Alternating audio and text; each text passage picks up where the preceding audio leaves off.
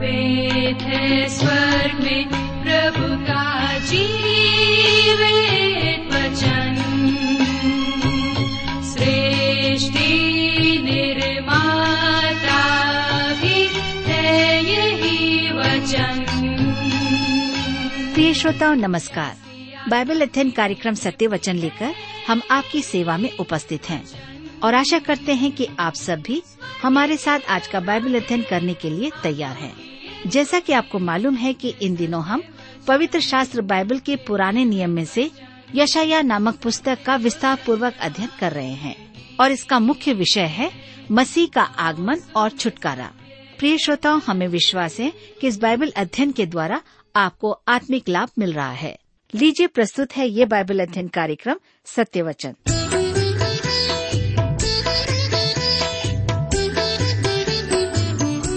प्रिय मित्र, प्रभु यीशु के पवित्र और मधुर नाम में आप सबको मेरा नमस्कार। मैं कुशल पूर्वक हूँ और आशा करता हूँ कि आप सब भी परमेश्वर की दया से कुशल पूर्वक हैं और आज फिर से परमेश्वर के वचन में से सीखने के लिए और सुनने के लिए तैयार बैठे हैं। मैं आप सभी श्रोता मित्रों का इस कार्यक्रम में स्वागत करता हूँ, विशेष करके अपने उन मित्रों का जो पहली बार हमारे इस कार्यक्रम को सुन रहे हैं। और मैं धन्यवाद देता हूं उन सभी श्रोता मित्रों का जो हमारे इस कार्यक्रम को सुनकर अपनी आशीषों को हम तक लिख पहुंचाते हैं। और मैं उम्मीद करता हूं कि आप सब इसी प्रकार हमारे कार्यक्रम को सुनकर अपनी आशीषों, अपनी गवाहियों को हम तक पहुंचाएंगे और निरंतर इसके द्वारा लाभ उठाएंगे। मैं आपको बताना चाहता हूं कि हम इन दिनों बाइबल में से यशायाह नामक पुस्तक का अध्ययन कर रहे हैं और पिछले अध्ययन में हम देख रहे थे कि परमेश्वर बेबीलोन को दंड का साधन बनाएगा और निकट भविष्य में ही नहीं, महाक्लेश के समय भी, परंतु उसका दंड निश्चित किया जा चुका है। महाक्लेश के बाद क्या होगा, इसको हम लोग देखेंगे, लेकिन इससे पहले आइए हम सब प्रार्थना करें और आज के अध्ययन के लिए परमेश्वर से सहायता मांगे। हमारे अत्यंत दयालु और प्रेमी पिता परमेश्वर, हम आपको धन्यवाद देते हैं आज के सुंदर समय के लिए जिसे आपने हम सबके जीवन में दिया है, ताकि हम आपके जीवित और सच्चे वचन का अध्ययन कर सकें। इस समय जब हम आपके वचन में से सीखते हैं, हमारी प्रार्थना है कि आप हमें अपनी बुद्धि, ज्ञान और समझ प्रदान करें, अपने अनुग्रह दें, ताकि आज जो कुछ भी हम सुनते हैं समझ सकें, सीख सकें और अपने जीवन में ग्रहण कर सकें। हर एक प्रकार की बुराइयों से, व्यर्थ की बातों से, हर एक प्रकार की चिंताओं से और अपराध से आप हम सब की रक्षा करें। हमारी प्रार्थना उन भाई बहनों के लिए भी है जो बीमार अवस्था में हैं, चिंतित और परेशान हैं, निराश हैं, अपने जीवन को समाप्त करने की योजना बना रहे हैं। पिताजी, आप उन्हें अपनी शांति प्रदान करें ताकि वे समझ सकें कि आप उनसे प्रेम करते हैं, आप उनकी चिंता करते हैं। आज अपने वचन के द्वारा हम सब से बातचीत करें। प्रार्थना यीशु के नाम से मांगते हैं, आमीन।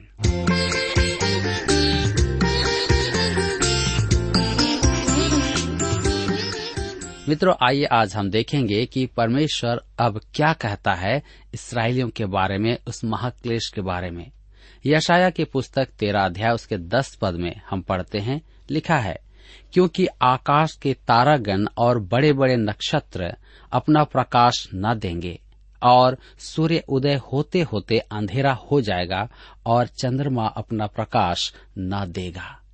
मत्ती रचित सुसमाचार चौबीस अध्याय उसके उनतीस पद में भी प्रभु यीशु ने यही कहा था, उन दिनों के क्लेश के तुरंत बाद सूर्य अंधियारा हो जाएगा और चंद्रमा का प्रकाश जाता रहेगा और तारे आकाश से गिर पड़ेंगे और आकाश की शक्तियां हिलाई जाएंगी।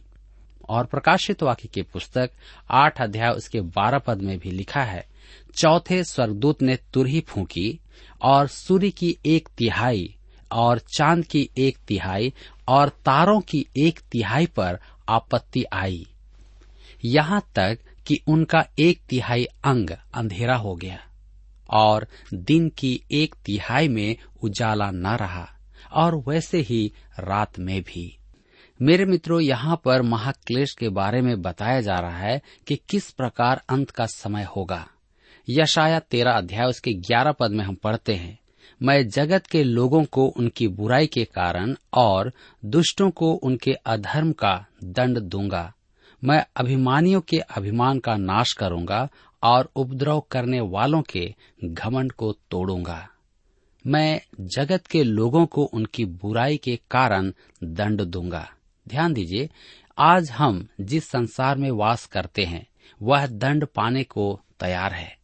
पद तेरह से सोलह से प्रतीत होता है कि महाक्लेश विश्वव्यापी विनाश का समय होगा, जब परमेश्वर द्वारा सुरक्षित रखे गए कुछ चुने हुए लोगों की अपेक्षा संपूर्ण मानव जाति का नाश हो जाएगा। मेरे मित्रों, हम आगे देखते हैं कि बेबीलोन का सर्वनाश, जिसके बारे में यशायाह बातें कर रहा है। यशायाह तेरह अध्याय उसके सत्रह पद में लिखा हुआ है, देखो मैं उनके विरुद्ध मांदी लोगों को उभारूंगा जो न तो चांदी का कुछ विचार करेंगे और न सोने का लालच करेंगे। ये मादी कौन है? मादी और फारसी एक होकर बेबीलोन पर विजेता एक महान राष्ट्र हुए थे। यशायाह निकट भविष्य की भविष्यवाणी कर रहा था। वह बेबीलोन पर प्रबल होने वाली मादी जाति की भी चर्चा कर रहा था। यशायाह तेरह उसके उन्नीस पद में हम पढ़ते हैं, जहाँ पर लिखा हुआ है, बेबीलोन जो सब राज्यों का शिरोमणि है और जिसकी शोभा पर कसदी लोग फूलते हैं, वह ऐसा हो जाएगा जैसे सदोम और अमोरा, जब परमेश्वर ने उन्हें उलट दिया था। मेरे प्रियो, यह भविष्यवाणी पूरी हो गई है। बेबीलोन उस युग पर या उस युग का पृथ्वी पर सबसे शक्तिशाली राज्य था। मकिदुनिया, मिस्र, रोम, यहाँ तक कि बर्तानिया की महान विश्व शक्तियों में गिने जाते थे, परंतु मेरे विचार में बेबीलोन की महिमा के सामने वे कुछ भी नहीं थे। परमेश्वर का वचन उसके बारे में कहता है, बेबीलोन जो सब राज्यों का शिरोमणि है। परमेश्वर ने इस शिरोमणि राज्य को सदोम और अमोरा के समान मिट्टी में मिला दिया। आपको इसकी सत्यता के लिए आज उसके खंडहर देखने होंगे। महान नगरों में केवल वही एक नगर है जिसका पुनः निर्माण नहीं हुआ है। अन्य नगरों का पुनः निर्माण हो गया है, जैसे यरूशलेम। रोम भी ध्वंस होकर फिर बस गया। जर्मनी के नगर भी बम से ध्वंस होकर फिर बस गए। जर्मनी का फ्रैंकफर्ट नगर राख में मिल गया था, परंतु आज वह एक विशाल आधुनिक नगर है। बेबीलोन कभी नहीं बस पाया। मेरे प्रियो, परमेश्वर ने कहा है कि वह फिर कभी न बसेगा। बेबीलोन फिर बसेगा, परंतु पुराने नगर पर नहीं, वह स्थान दूसरा होगा। बेबीलोन अव्यवस्था का प्रतीक है और वह बेबीलोन एक व्यापारिक केंद्र होगा। वह एक राजनीतिक केंद्र और संसार के लिए शिक्षा का केंद्र होगा। यशायाह तेरह अध्याय उसके बीस पद में लिखा है, वह फिर कभी न बसेगा और युग युग तक उसमें कोई वास न करेगा। अरबी लोग भी उसमें डेरा खड़ा न करेंगे और न चरवाहे उसमें अपने पशु बैठाएंगे। अब यह कैसे संभव होगा कि बेबीलोन नष्ट होने के बाद अंतिम दिनों में फिर ऐतिहासिक नगर होगा? प्राचीन बेबीलोन फरात नदी से दस से चौदह किलोमीटर की दूरी पर है। उस नदी की एक नहर बेबीलोन नगर के मध्य से होकर जाती थी। यह पुराना नगर कभी नहीं बसेगा। उसके खंडहर भविष्यवाणी की पूर्ति के परिणाम स्वरूप आज भी खड़े हैं। नया बेबीलोन किसी और स्थान पर बनेगा। मेरे प्रियो, पूर्व काल के पुरातत्ववेता जिन्होंने बेबीलोन की खुदाई की, वे बताते हैं कि बाबुल के खंडहरों के निकट लगाए गए शिविरों में अरबी लोग ठहरना नहीं चाहते थे। वे उस क्षेत्र से बाहर निकलकर ही ठहरते थे। वे अंधविश्वासी थे। यह बड़ी विचित्र बात है कि परमेश्वर ने पहले ही कह दिया था कि वे बेबीलोन में अपना डेरा नहीं डालेंगे। यशायाह तेरह अध्याय उसके इक्कीस और बाईस पद में लिखा है, वहाँ जंगली जंतु बैठेंगे और उल्लू उनके घरों में भरे रहेंगे। वहाँ शुतुरमुर्ग बसेंगे और जंगली बकरे वहाँ नाचेंगे। उस नगर के राजभवन में हुंडार और उसके सुख विलास के मंदिरों में गीदड़ बोला करेंगे।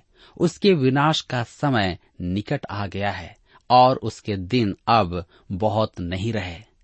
वहां जंगली जंतु बैठेंगे। वहां के खंडहरों में शेरों को रहते हुए देखा गया है। जंगली बकरे वहां नाचेंगे। यहाँ जंगली बकरे से अभिप्राय है दुष्ट आत्माएं। वहां दुष्ट आत्माएं नाचेंगी। आपको यदि दुष्ट आत्माओं का नाच देखना है तो वहां जाएं। शैतान का एक उपासक हमारे एक सभा के बाद आकर अति कटु शब्दों में मुझसे बोला कि दुष्ट आत्माएं होती हैं और वह उनकी उपासना करता है। मैंने उसे उनकी उपासना के विषय में चेतावनी दी थी। मैंने उससे पूछा कि क्या उसने दुष्ट आत्माओं के साथ कभी नाचा है। वह बड़े आश्चर्य से मुझे देखकर बोला, नहीं। मैंने उसे उनका नृत्य कक्ष बताया। मैंने उससे कहा कि वे बेबीलोन के खंडहरों में नाचती हैं। मैंने उससे कहा, आप वहां क्यों नहीं जाते। मेरे भाइयों, आधे रास्ते जाने से क्या होगा, पूरा रास्ता पार करो। बेबीलोन प्राचीन संसार का मूर्ति पूजा का केंद्र था। स्पष्ट है कि दुष्ट आत्माओं के लिए वह स्थान मौज मस्ती का स्थान होगा। भावी बेबीलोन पृथ्वी का एक महान केंद्र होगा। पाप का मनुष्य, जिसे ख्रिस्त विरोधी भी कहा गया है, उस स्थान पर राज करेगा, परंतु वह बेबीलोन भी प्राचीन बेबीलोन की नाई नष्ट हो जाएगा। बेबीलोन भविष्यवाणी की पूर्ति का और परमेश्वर द्वारा भावी बेबीलोन के दंड का स्मारक है। मेरे मित्रों, हम यहाँ पर देख रहे हैं कि परमेश्वर बेबीलोन के विनाश का भविष्यवाणी कर रहा है। अपने दास यशायाह के द्वारा इस बात को पहुंचा रहा है। यहाँ पर अध्याय तेरह समाप्त होता है और अब हम अपने अध्ययन में आगे बढ़ेंगे और अध्याय चौदह से अपने अध्ययन को जारी रखेंगे। इसका विषय है चौदह का, बेबीलोन के विनाश के बाद सहस्त्र वर्षीय राज्य की स्थापना, बुराई और उसका दंड, फलस्तीन को दंड। मेरे मित्रों, यह अध्याय भी अध्याय तेरह की नाई बेबीलोन के दंड की चर्चा करता है। बेबीलोन परमेश्वर का दंड पाने वाले देशों में पहला है।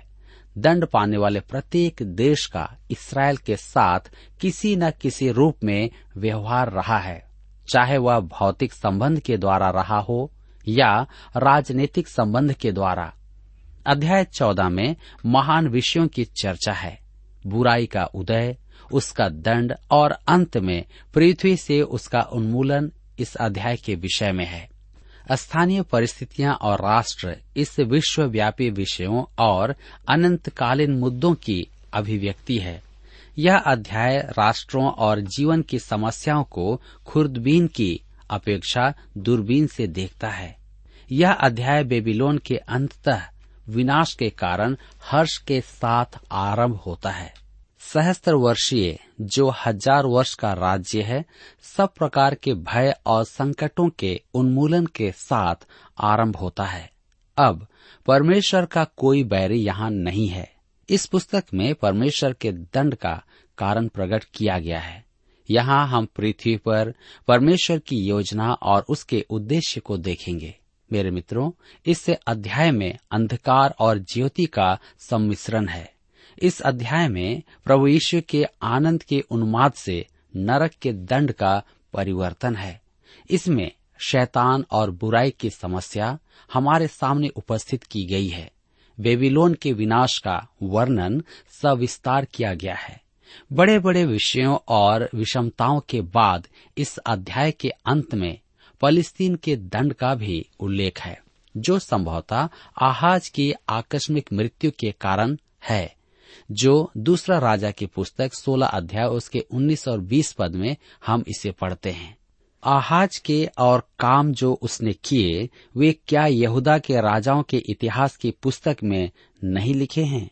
अंत में आहाज अपने पुरखाओं के संग सो गया और उसे उसके पुरखाओं के बीच दाऊदपुर में मिट्टी दी गई और उसका पुत्र हिजकिय्याह उसके स्थान पर राज्य करने लगा। मेरे मित्रों, जब आप आहाज के बारे में इतिहास की पुस्तकों में पढ़ते हैं तो हमें पता होता है पता चलता है कि वह एक दुष्ट राजा था। और उसके द्वारा से बहुत सारे ऐसे काम किए गए थे जिससे परमेश्वर अप्रसन्न था। और यहाँ पर हम देख रहे हैं कि उसके मृत्यु के पश्चात कुछ होता है, इसराइल का भावी पुनर्स्थापन और राज्य की शांति। इसे हम यशायाह उसके चौदह अध्याय में पढ़ेंगे, लेकिन यहाँ पर हम देखते हैं कि तेरह अध्याय यहाँ पर समाप्त होता है और अब हम चौदह अध्याय से अपने अध्ययन को जारी रखेंगे। तो आप मेरे साथ यशायाह चौदह अध्याय उसके एक पद को निकालें।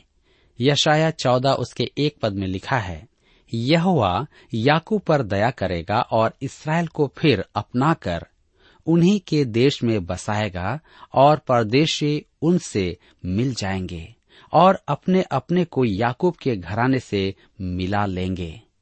मेरे मित्रों, यह पद अंत समय की चर्चा कर रहा है।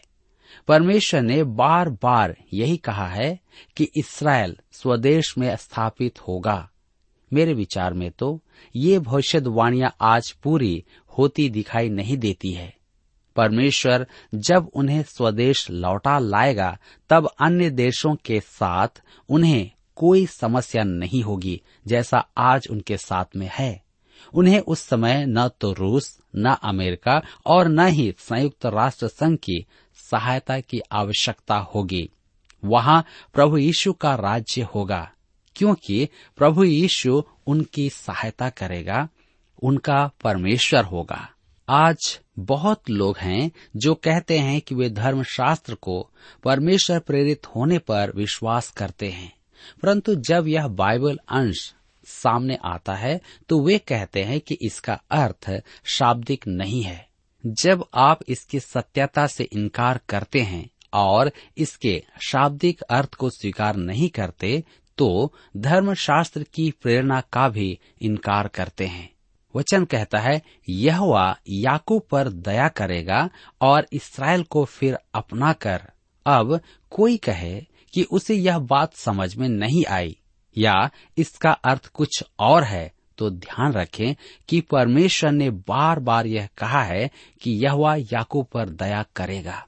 यशायाह चौदह अध्याय उसके दो पद में लिखा है, देश देश के लोग उनको उन्हीं के स्थान में पहुंचाएंगे और इसराइल का घराना यहोवा की भूमि पर उनका अधिकारी होकर उनको दास और दासियां बनाएगा, क्योंकि वे अपने बंधुआई में ले जाने वालों को बंदी बनाएंगे और जो उन पर अत्याचार करते थे उन पर वे शासन करेंगे। मेरे मित्रों, यह भविष्यवाणी अभी पूरी नहीं हुई है। देश देश के लोग, अन्य जातियां उन्हें स्वदेश लौटने में सहायता देंगी, परंतु आज तक तो वे उन्हें स्वदेश में बसने से रोक रहे हैं।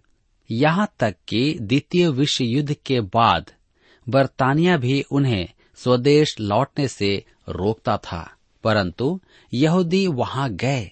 उन्हें कहीं तो जाना था। उस समय वहाँ आने वाले असंख्य जनों की कहानी दुख भरी है। रूस ने भी यहूदियों को स्वदेश लौटने से रोका है। कोई भी देश उनकी चिंता नहीं करता है।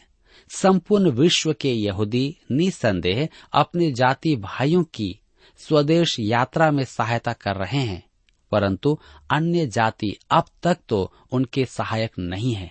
अतः हम धर्मशास्त्र की इस भविष्यवाणी को पूरा होते अभी नहीं देख रहे हैं, लेकिन एक दिन यह भी पूरा होगा।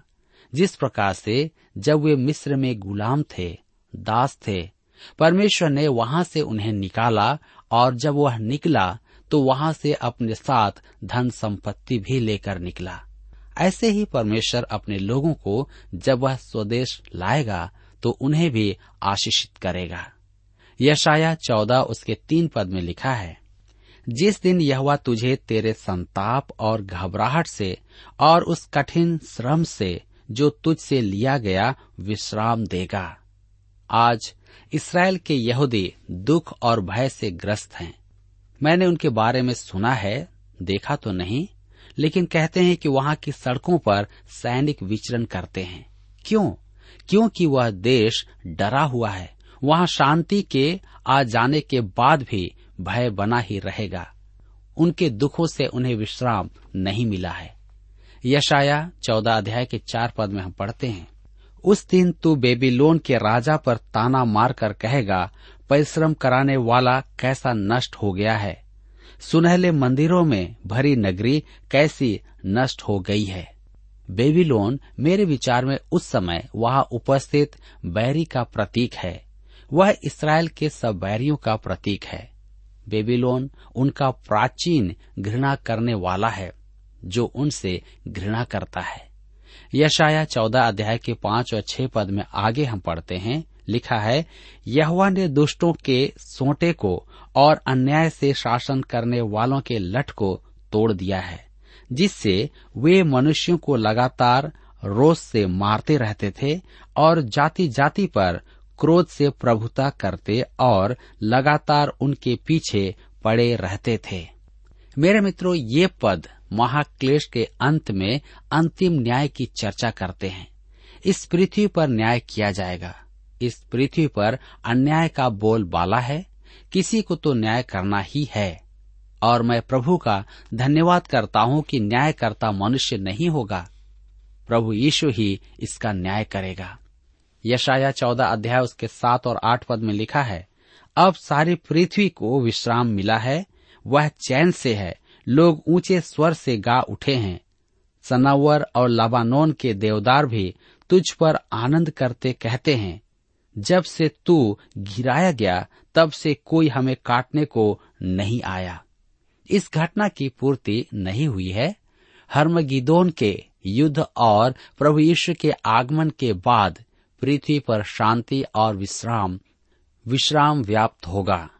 दुख के स्थान पर गीतों का गाना होगा, रात का रोना समाप्त होगा और आनंद का सूर्योदय होगा। मेरे मित्रों, यह क्या ही आनंद का विषय होगा। हम आगे पढ़ते हैं, जहाँ पर हम इस बात को पाते हैं, संसार का शासक अधोलोक में होगा। यशायाह चौदह अध्याय उसके नौ पद में लिखा है, पाताल के नीचे अधोलोक में तुझसे मिलने के लिए हलचल हो रही है, वह तेरे लिए मुर्दों को अर्थात पृथ्वी के सब सरदारों को जगाता है और वह जाति जाति के सब राजाओं को उनके सिंहासन पर से उठा खड़ा करता है।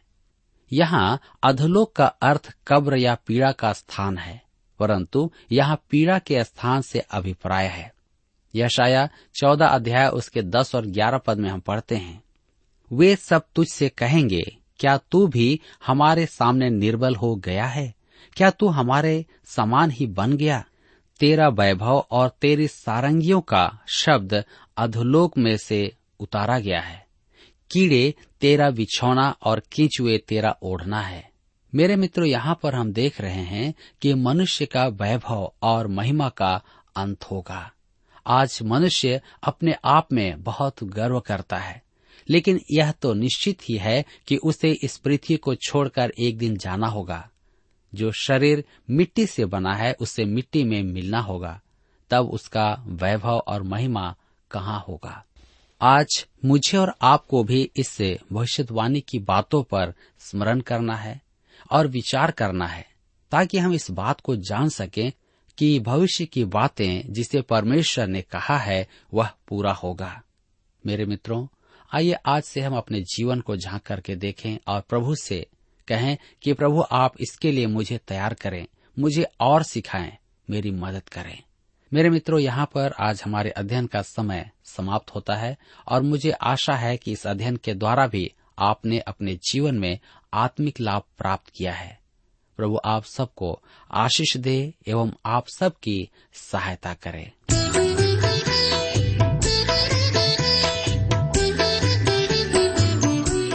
प्रिय श्रोताओं, अभी आप सुन रहे थे बाइबल अध्ययन कार्यक्रम सत्य वचन।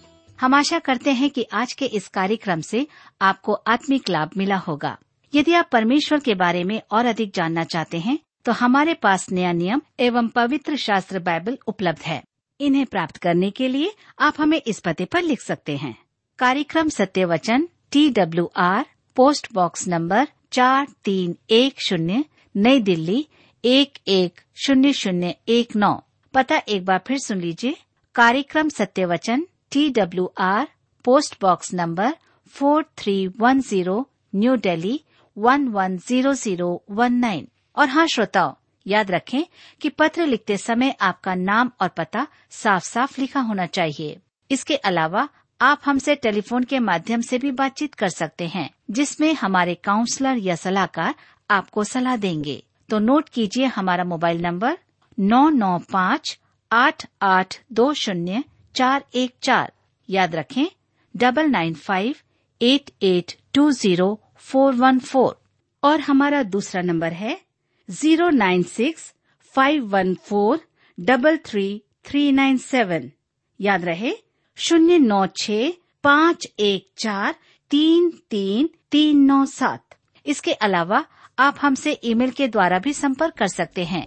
हमारा ईमेल आईडी है Hindi T T B at T W R dot I N, Hindi T T B at T W R dot I N. श्रोताओ, इस कार्यक्रम को आप हमारे वेबसाइट रेडियो आठ आठ दो डॉट कॉम पर भी सुन सकते हैं। इस वेबसाइट रेडियो आठ आठ दो डॉट कॉम के बारे में अपने मित्रों को भी सूचित कर दें। और अब इसी के साथ हमारे कार्यक्रम का समय यहीं पर समाप्त होता है। अगले कार्यक्रम में आपसे फिर मुलाकात होगी। तब तक के लिए हमें आज्ञा दीजिए। नमस्कार। यीशु मेरे साथ है, यीशु मेरे अंदर है, यीशु मेरे साथ है, यीशु मेरे अंदर है। यीशु को मैं पहने हूँ, मुझ में वो जिंदा है। यीशु को मैं पहने हूँ, मुझ में वो जिंदा है। यही मेरी ताकत है, ये नहीं भूला है। यही मेरी ताकत है, ये नहीं भूला है। कभी नहीं भूला है, कभी नहीं भूला है, कभी नहीं भूला है, कभी नहीं भूला है। यीशु मेरे साथ है, यीशु मेरे अंदर है। यीशु को मैं पहने हूँ, मुझ में वो जिंदा है। यीशु मेरे साथ है, यीशु मेरे अंदर है। यीशु को मैं पहने हूँ, मुझ में वो जिंदा है। यही मेरी ताकत है, ये नहीं भूल है। यही मेरी ताकत है, ये नहीं भूल है। कभी नहीं भूला है, कभी नहीं भूला है, कभी नहीं भूला है, कभी नहीं भूला है।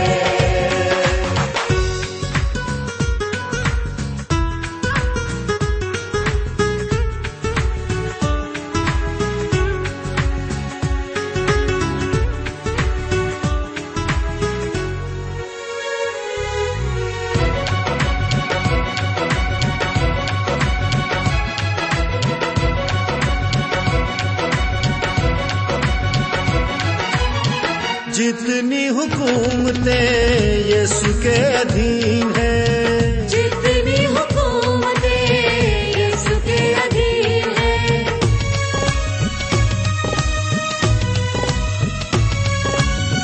दुनिया की ताकतें यीशु के अधीन है, दुनिया की ताकतें यीशु के अधीन है। सारी बीमारियां यीशु के अधीन, सारी बीमारियां यीशु के अधीन। आत्मिक शक्तियां यीशु के अधीन है, आत्मिक शक्तियां यीशु के अधीन है। यही मेरी ताकत है, ये नहीं भूलना है। यही मेरी ताकत है, ये नहीं भूलना है। कभी नहीं भूलना है, कभी नहीं भूलना है, कभी नहीं भूलना है, कभी नहीं भूलना है।